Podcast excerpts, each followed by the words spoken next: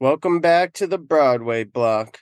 Today's episode, we're going to chat it up all about Rangers trade speculation, summer rumors. Steve, what you got for us today? Obviously, this is super hypothetical about you know landing anybody, but who would you, if you could pick a person, given our cap restraints and you know who we have available, who would you be looking to to add to the team? Well, I'm going to kind of tie in that Lafreniere thing because I kind of feel like what's going on? Why it it seems like there's not too much that like he's due a bridge deal.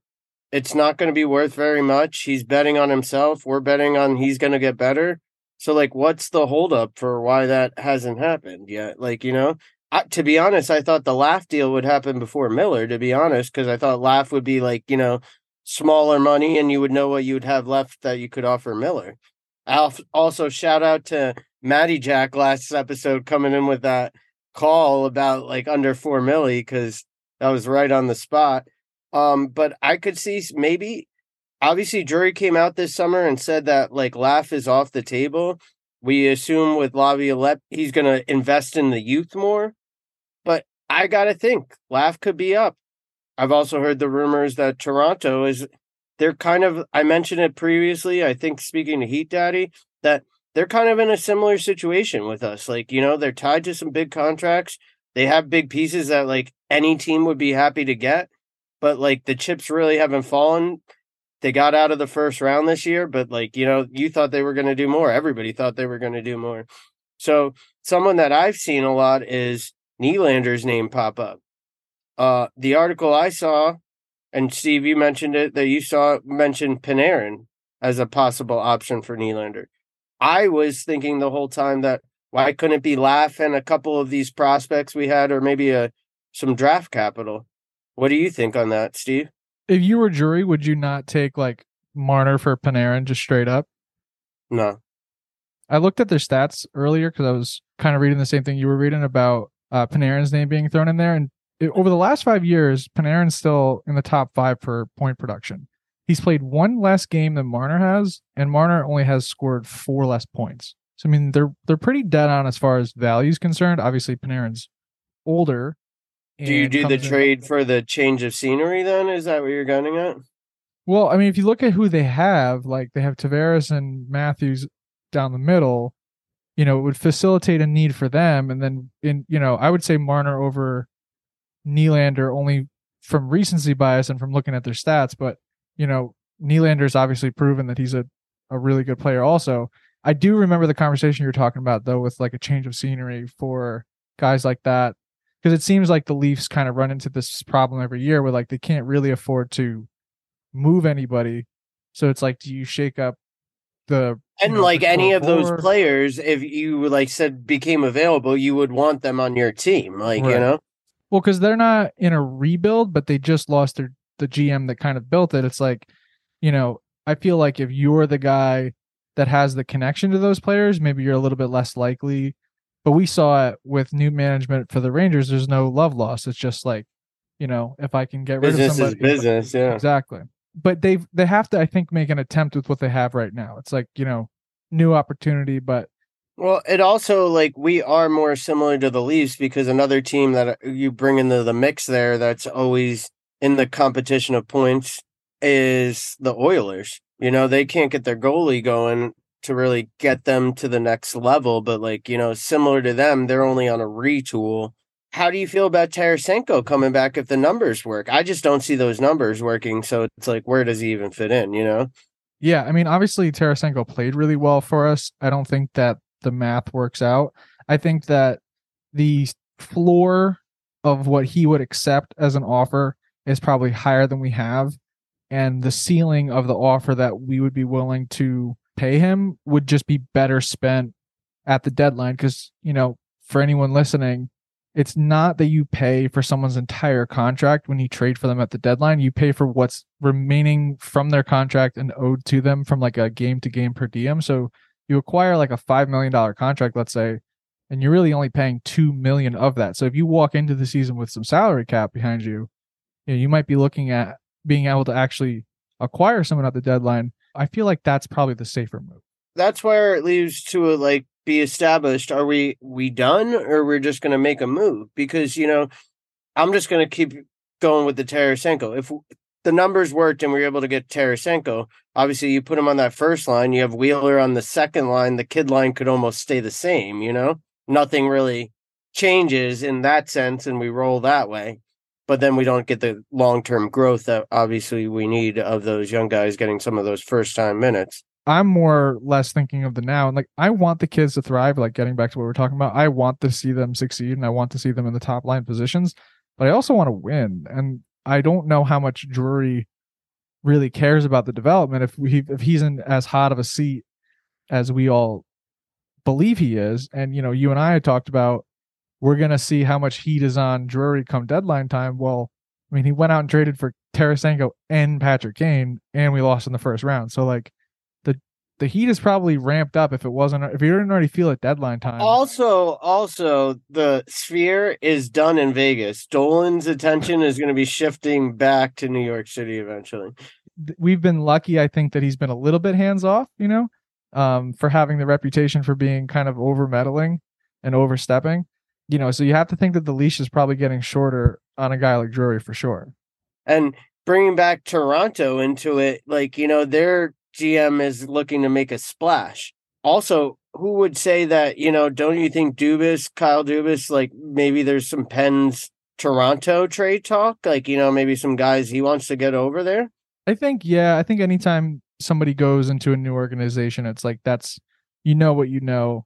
Um, and you're going to always see we we did it over the the course of the offseason as we bring in a new assistant coach and now we have players that you know all kind of have a past relationship with one of these guys so i mean it happens wherever you go. But I do feel like there's always going to be those links, but n- maybe not like as friendly of a deal as you think. Like if Kyle Dubas calls you and you're the the general manager of the of the Maple Leafs, like probably hang up the phone, right? Like because maybe you know something you don't know. You're like I'm dealing with the shit you left over here for me. Yeah, I so and we thought we were going to see that with like Gordon, but there hasn't been like we're in a good spot. But I just have this I have this feeling like we come out struggling. You know, like we have this we have yeah, I can't good... I can't shake that like not enough like changed in the lineup to I feel like we we are a different team coming out. Obviously, yeah. the coach will help with that, but I I agree with you. But you know, lucky for us, we start at Buffalo and we go to Columbus. It's on the road, but you know.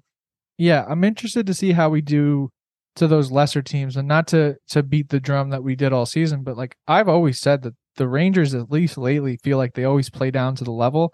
And I would just love to be that team that takes advantage of that early time in the season where, you know, maybe this is why my lately I've been thinking about like the top six and where we're at because like, you know, I just the no quit New York thing is like the worst. They got they got to get a new mantra. We're all we're all quit. Like we show up, we do we do the hard work. We show up just assuming it's done we almost had an all-star team for the power play and we we looked like the worst power play in the league versus the devils like yeah think about the people that we have on our team i mean you have one of the best defensemen in the league if not the best one of the best goalies in the league if not the best you have players that put up a lot of points have had freakish seasons with us record-setting seasons with us it's just like there's something missing and it still feels that way i feel like Wheeler was smart. I think what we all applauded as like the collective of Rangers fans was that we did well given what we had, but we didn't nail it. We didn't hit it out of the park. We, you know, the off season was fine because we just didn't really have many other choices. And I would give it like an A, A plus just based off of what we could have done. We drafted the best player available. We filled positional needs. It still does feel like there's something that that should be added. You know, let's say we had an extra mill laying around. What would you what would you shore up for the Rangers? Well, my thing was I've been trying to pick my brain and like think around the league, kind of someone who also is in like a similar Laf situation, like that was supposed to be, you know, great and they've only been dismal. So, like, Steve, does anyone come to mind that like is like, you know, almost on that rookie entry contract that would want a change of scenery to come to the Rangers and we would, you know, almost flip in a lot like Laf in the trade for that? Yeah, and maybe it's not maybe it's not Laf in my head, but somebody like a guy like Laine that we've seen kind of bounce around, not really find his footing. You know, he was drafted really high, I think second overall. and we've seen him score 40 plus goals in a year. So like the evidence is there that would lead you to think that this guy should be lighting up the league and like, you know, sure, he's had some fantastic years, but he's also had some really bad years and he gets traded, didn't really, you know, find his footing correctly just yet there. And I mean, if they struggle right out the gate with guys like Fantilli and Johnny Gaudreau, you'd have to think that Laine is not like locked into being, you know, a blue jacket right now. So that would be somebody that would would pique some interest, you know. And you know, I'm not... gonna I'm I'm gonna throw out a name here for you. I think he's available. Could be a little spicy. Alex Galchenyuk. Say that name one more time for us. wait, wait. Did you see what happened to him? Oh yeah, the threatening the the police officers. That you're talking about? Yeah, and then the Yotes terminated his contract. Yeah, 12 days after signing the contract to be a coyote again. If that's not mo- the more coyote thing like I've ever seen like uh dude, the organization just kind of is like a perpetual fumble. It almost kind of feels like, you know, when the Thrashers, it wasn't even the Thrashers' fault. Like, you know, they just couldn't get people in there and then they just couldn't get a winning team. Remember that? They'd get good picks. Like, weren't the Thrashers one of the teams that could have drafted Ovechkin, except for the leap year thing. Yeah, I believe the Panthers also put in for that. So I pulled up Patrick Laine's stats, and he had 70 points across 82 games, and then 50 points in 82 games, and that's a huge discrepancy. And that's with just Columbus, or was that previously? This was with Winnipeg. Um, oh, okay. Removed from his draft year by two years. In his rookie season, 36 goals which is pretty nice. 73 games played, 36 goals, and 64 points in his rookie season. And then a season after that, 44 goals in 82 games. So, I mean, he's shown flashes, and then you have, you know, 24 points in 46 games, 21 points in 45 games. So, I mean, that's a guy, in my opinion, that could use a, a little bit of a change of scenery. And I mean, well, we thought we thought he was getting that with the Blue Jackets, and then it just only got worse for him. So I, that is a yeah, good. But you're talking about the Blue Jackets, and I'm talking about the team that finished in sixth place that clearly doesn't have that like spark all the time. And how many times did we say like we need a right winger that can finish? You know what I mean? So things like that. But then it it, it hurts even more because you know like the Buchnevich trade is like ad nauseum for Rangers fans. Like nobody wants to hear it regurgitated, but it put us in such a terrible spot where we just we don't have that guy up there that can finish. And I think a lot of this year's success rides on Kaapo Kakko becoming that guy at right wing that can finish. I just feel like we got to fully commit to it through the good, bad, and the ugly. Like, and you got to give him like a couple months up there, right? What's your leash limit if you're Laviolette? Well, he, he starts at right wing. How many how many games you got?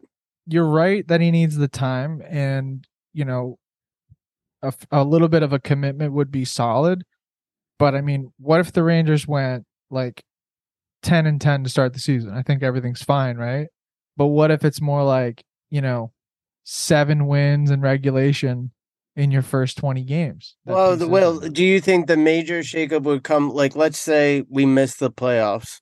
Like we're not even we're not even close. Like could you see like, you know, Chris Kreider to Boston for, you know, something like start happening and like you know stuff like that? I i don't think it would be as big as we saw it recently with like the letter rebuild but i think that we would try to get the most for certain pieces and you know just call it what it is and retool i guess because the fans are not going to buy into another rebuild. I think that we got extremely lucky but it also thwarted our natural progress by winning the lottos because i think the the fan base was ready for this like long haul thing, and it was like big fish free agent, lotto win, instant success. Like there was just like yeah, there was no struggling yeah. whatsoever through the rebuild. So now it's set us up to be like, well, we're not doing that again. We're not. We're just not going to survive. 2018, 2019, and then we're making the play in in 2020. Yeah. Like you know what I'm saying? Like, and this the the chances of that happening ever maybe in our lifetime like, will we ever see one and two drafted to the Rangers ever again in consecutive years? Probably not. the retool would be the only way to market it to, to people because you have to be at a point you have to be honest, especially if you miss the playoffs this year. If you miss the playoffs this year, I mean, heads are gonna roll, fans are gonna be livid. Yeah, it would be a complete nightmare. And I hadn't even thought about that until somewhere down like the middle of the last season. I was like, I forget who we were chatting with, but it was like, like, what if we don't make the playoffs? He's like, well, I hadn't really even thought about that. Like, it, yeah. it seems like this year it could be more likely than any other year we've seen during this process because I feel like even the bubble year, it was like we were bad, we knew we were bad, but I think I think everyone knows we're good, but there's also a chance that like also i don't think like those years that like you know where we were close and like in the rebuilding years like that like the met wasn't the animal that it is today with like you know anybody could get in almost minus yeah. the flyers in columbus i would say yeah, um, I hang on to my thought process that the Devils don't rebound the same way, but I feel like the Penguins do because they always do, you know? And I feel like the Caps will somehow ice a competitive enough roster where they might even throw in the towel but still finish like fifth place, you know? It's just it's not going to be a given whatsoever.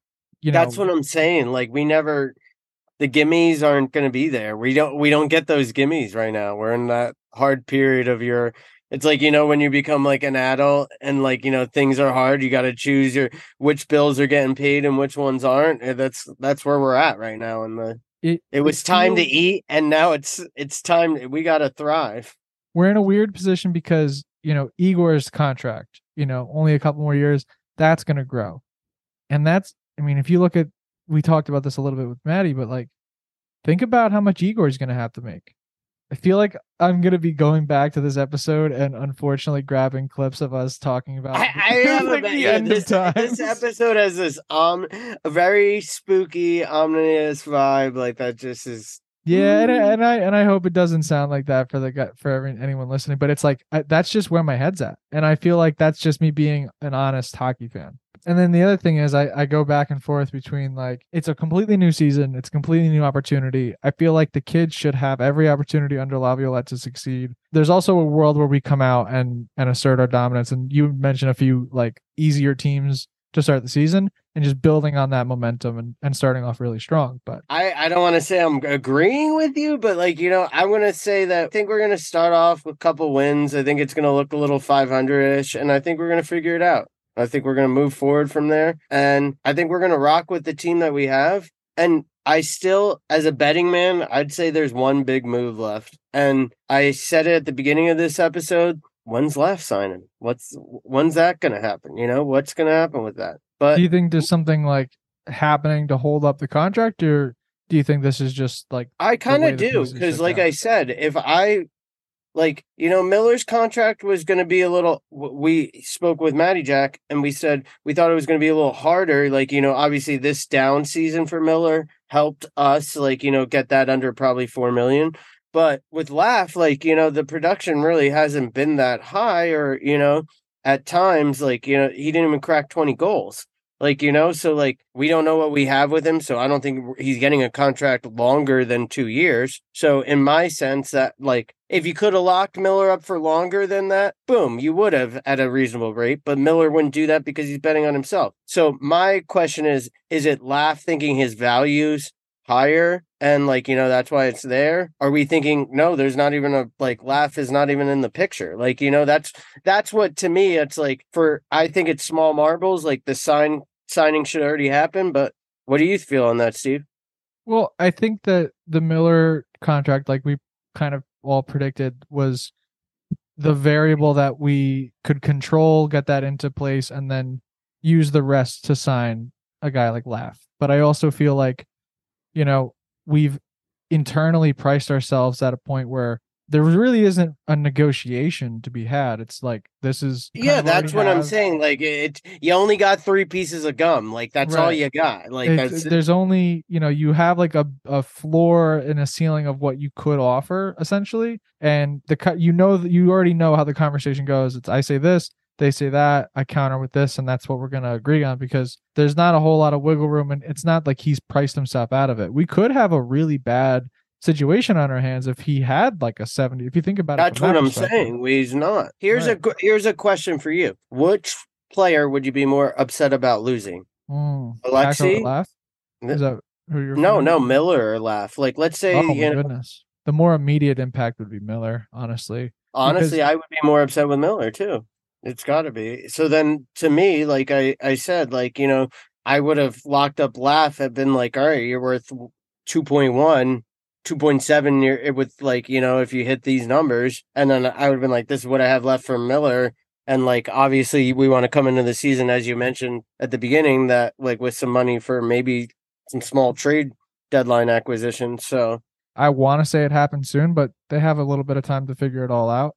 The worst think thing we that got can happen is 88 you- days left till hockey Yeah, but you know, you, you gotta go you gotta get it done before that. And I think the longer you wait, it can't be good. You know, like think about what he's already kind of been through, you know. You have to do everything you can from the organizational standpoint to, you know, do right by this kid and give him the opportunity to succeed. And I think that that starts with nipping it early and just being like, "Here's your money, dude. Like, let you know, you know what comes after this. You're playing for a, a huge extension, and let's get after it." You know, but that's not what's happening. We're we're kind of like stringing him along, and it feels like we're punking him a little bit, and that that must that must suck if you Laf. Honestly, that that the, will that be the starting to the gloom like you know Laf for like a fourth rounder no, because to come back on what you, we were talking about earlier, it's got to be for a guy like Slavkovsky or somebody from Montreal, where you're getting back somebody who also hasn't lived up to that hype. You're you're not wrong. Like you bring up a good, you know, if this then like that. here's here's the thing okay so you're another team you're interested in Laf you're like what do you what do you give to even try to get that? Yeah, it's gotta it's gotta be someone with a equally ambiguous. yeah uh, because you're not giving up anybody that's like really fully established.